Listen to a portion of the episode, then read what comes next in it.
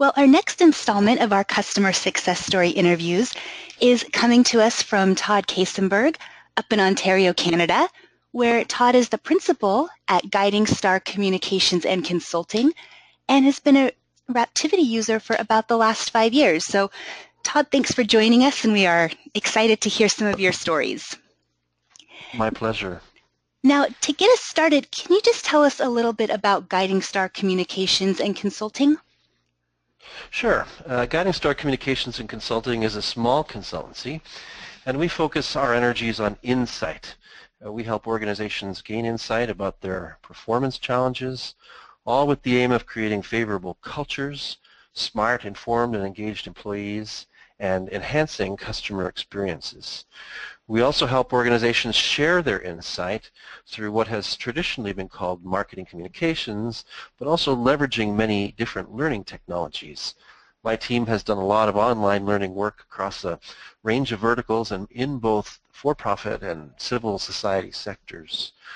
Our goal is a business world free from typical encumbrances where people shine and organizations make a difference. Lately, um, Guiding Star has been involved in thought leadership in the realms of microlearning and in the confluence between marketing and learning that is often ignored. It's prompted uh, my team to become uh, uh, involved with software development and, and we've become software entrepreneurs to fill perceived solution sets um, in, uh, in learning, customer experience, organizational culture with exciting SaaS solutions like Case Swarm, Journifica, and CultureDigs. That is excellent, a very wide range there. Thank you for giving us that background. Now, a little more on microlearning. You know, you've been a really big promoter of microlearning. Can you share a little bit more about why you think um, it's interesting for every content creator to consider this idea? Sure. Uh, a few years back, I realized pretty powerfully the difference between formal learning and informal learning. The latter, of course, I'm, I'm pretty fanatical about myself. I'm constantly generating questions and hypotheses and then leveraging the search engines and talking to those in the know to get some answers, sometimes with social consequences as you pull out your phone and have a look. Those encounters are uh, certainly motivated by my own curiosity and my itch to know. They're also, um, these encounters are also pretty time limited and so I'll typically give it just a few minutes of scanning and reading or a few minutes of question and answer with a perceived expert. It was from that that it dawned on me that I don't really like formal learning very much.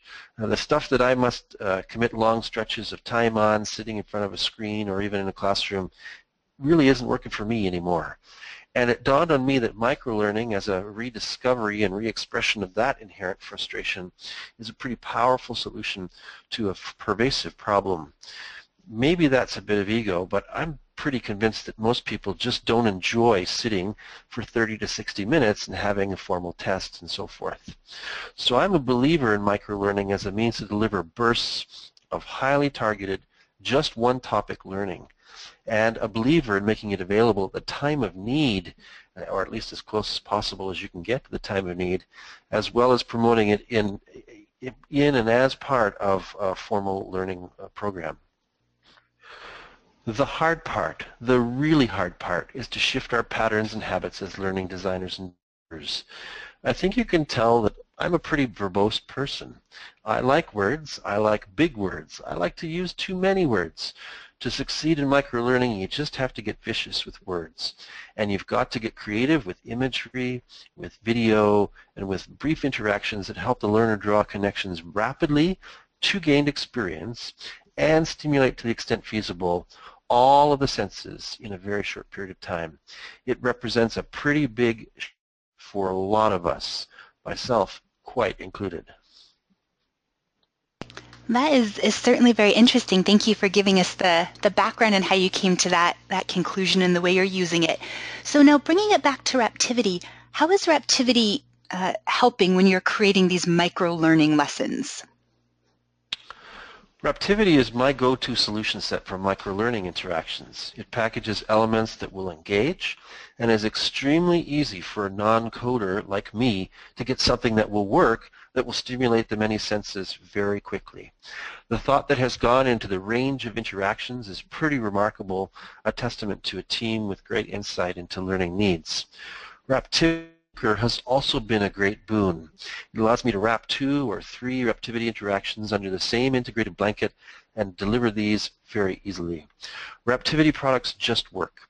They are well coded, they deliver a bit of excitement, and they can be embedded in a whole bunch of web and ebook environments, including my own Kabuki toolset. So I'm pretty stoked about Raptivity.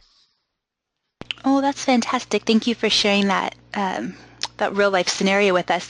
Now, where else do you think that Raptivity has helped Guiding Star to create effective learning content? Well, I'm always telling my friends at Raptivity that Raptivity is the Swiss Army knife of e-learning interactivities.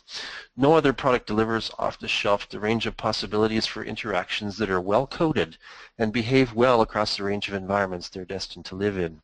So I turn to it as often as I can in my quest to create interesting e-learning and marketing presentations because I am passionate about getting past the click next problem so prevalent in the last generation of e-learning. Raptivity has helped me portray clinical algorithms for the management of disease, generate fun games, and deliver memorable learning. It is a great solution set for microlearning, and as I've recently discovered, it can even be used with a free supplementary add-in to embed interactivities in native PowerPoint files, enhancing live presentations. No, and again, thank you for sharing those those experiences that you've been using Raptivity with. Now, final question here: How is Raptivity helping you to meet your customer needs or requirements? That's an interesting question. In e-learning project work, clients often don't know what they don't know, so in some ways, it isn't hard to impress, even with Click Next e-learning. But we are seeing a bit more savvy, a growing awareness of web technologies that are delighting folks with interactivity. So it still does remain largely with me to show my clients how Raptivity fits in with their requirements for engaging e-learning. And I do so as I can with a firm commitment to get past the click next style and into something more gamified and more engaging. We must always remember that learning is about changing behavior, not just memorizing facts. And in that light, Raptivity provides me with an awesome tool set. I will say that my experience with Harbinger, the company behind Raptivity, has also been pretty remarkable. The Harbinger team makes available a wide range of tools and thought leadership to help e-learning and e-marketing implementers like me do our jobs more intelligently. I appreciate that ecosystem that Raptivity is building around itself and the free tools that it makes available to support those like me who are using Raptivity. Oh, well, thank you for that, Todd. We, we really appreciate hearing your insights and sharing some of your experiences that you've had using Raptivity over the past few years. So thank you so much for sharing all that information with us. We really appreciate it. Always a pleasure.